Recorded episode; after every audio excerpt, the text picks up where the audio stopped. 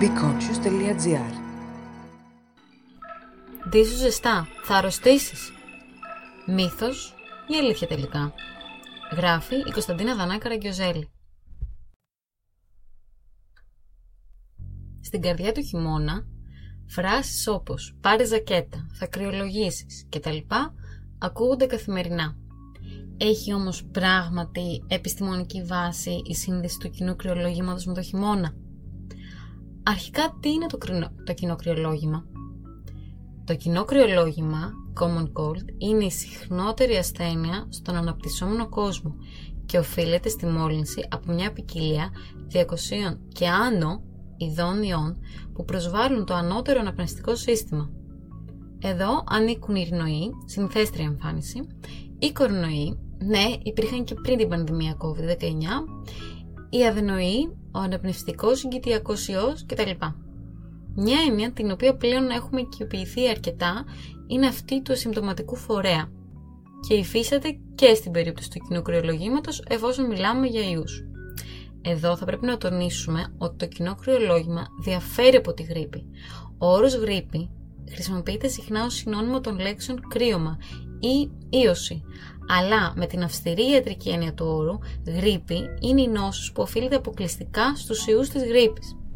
Τέλος, τα συμπτώματα διαφέρουν από αυτά του κρυολογήματος, καθώς τη γρήπη ξεκινούν άμεσα με μεγάλη ένταση και έχουν τη δυναμική να προκαλέσουν επιπλοκές. Winter is coming. Αρχικά, με τη λέξη χειμώνας αναφερόμαστε στις εύκρατες περιοχές όπου υφίσταται η εναλλαγή των τεσσάρων εποχών.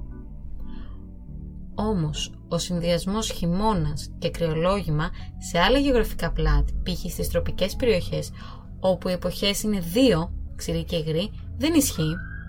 Συνοπτικά, θα λέγαμε ότι το χειμώνα, τόσο λόγω του συνοστισμού μας σε κλειστούς χώρους, όσο και λόγω διαφόρων μεταβολών στον οργανισμό μας, λόγω των περιβαλλοντικών συνθήκων, π.χ. ελαττωμένη ηλιοφάνεια, ευνοείται η έξαρση του κοινού κρυολογήματος.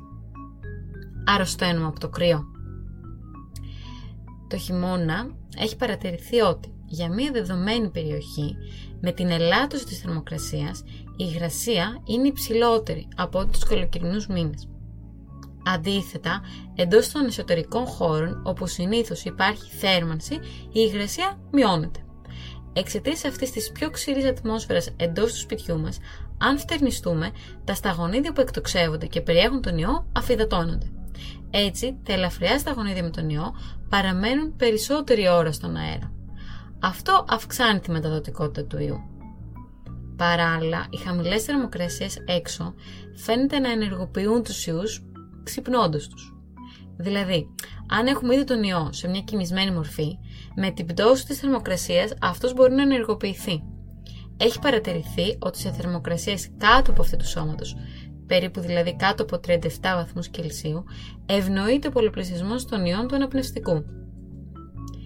Άρα, ξηρός αέρας εντός των εσωτερικών χώρων και κρύο έξω είναι το ιδανικό κοκτέιλ για την έξαρση του κοινού κρυολογήματος. Τι εννοούμε με τη φράση «πάγωσε το αίμα μου» Παράλληλα, σε χαμηλές θερμοκρασίες περιβάλλοντος, ο οργανισμός μας προσπαθεί να παράγει έξτρα ζέστη ή και να ελεγχιστοποιήσει τις απώλειες θερμότητας. Αφενός προκαλείται ρίγος, ώστε να ζεσταθούμε με την έντονη αυτή κίνηση. Αφετέρου προκαλείται αγκιοσυστολή. Στόχος της είναι ο περιορισμός της κυκλοφορίας του αίματος στα άκρα, ώστε αυτό να μην γυρίζει παγωμένο στην καρδιά. Όταν ερχόμαστε απότομα σε επαφή με κάτι που μας θερμαίνει, π.χ. ζεστό ρούχο, ζεστό νερό, ζεστός αέρας κτλ., η παραπάνω διαδικασία εξισορρόπησης της θερμοκρασίας τερματίζεται. Τότε το σώμα προσπαθεί να επαναφέρει το αίμα στα άκρα μας, με αποτέλεσμα η ορματική ανάκτηση της κυκλοφορίας του αίματος να τα κάνει κόκκινο. Και τι εννοούμε με τη φράση «το νοσοποιητικό μου είναι πεσμένο» Η αγγειοσυστολή συμβαίνει παράλληλα και στα αγγεία της μύτης. Όμως, η ελαττωμένη αιμάτωση στερεί εκεί τα απαραίτητα θρεπτικά συστατικά από το ορεινικό επιθύλιο. Έτσι, η αγκιοστολή στο ανώτερο αναπνευστικό αποδυναμώνει τους μηχανισμούς άμυνας του οργανισμού, αυξάνοντας τις πιθανότητες ενός ασυμπτωματικού φορέα του ιού ασθενής. Έτσι, κατά την έκθεση στο κρύο, απελευθερώνονται ορμόνες, κατεχολαμίνες και κορτικοστεροειδή, τα οποία καταστέλουν τον νοσοποιητικό. Από την άλλη, η ξηρή ατμόσφαιρα εντός των θερμών χώρων προκαλεί ξηρασία της βλένας στη μύτη, η οποία κανονικά αποτελεί μέρος της προστασίας μας έναντι παθογόνων μικροοργανισμών. Τέλος, τόσο η έλλειψη υγρασίας όσο και το κρύο καθυστερούν την ανανεούμενη ροή της βλένας στις αναπνευστικούς οδούς μας. Εκτεταμένη εγκύσιστολή και έκρηση κατεχολαμινών προκαλείται ακόμη και όταν εκτίθεται ένα μόνο μέρος του σώματός μας στο κρύο, π.χ. τα πόδια μας σε κρύο νερό, βρεχμένα παπούτσια κτλ. Φεύγεις, ζακέτα να πάρεις. Οι φράσει σαν και αυτή τελικά δεν είναι απόλυτα λάθος, αλλά και ούτε απόλυτα σωστές.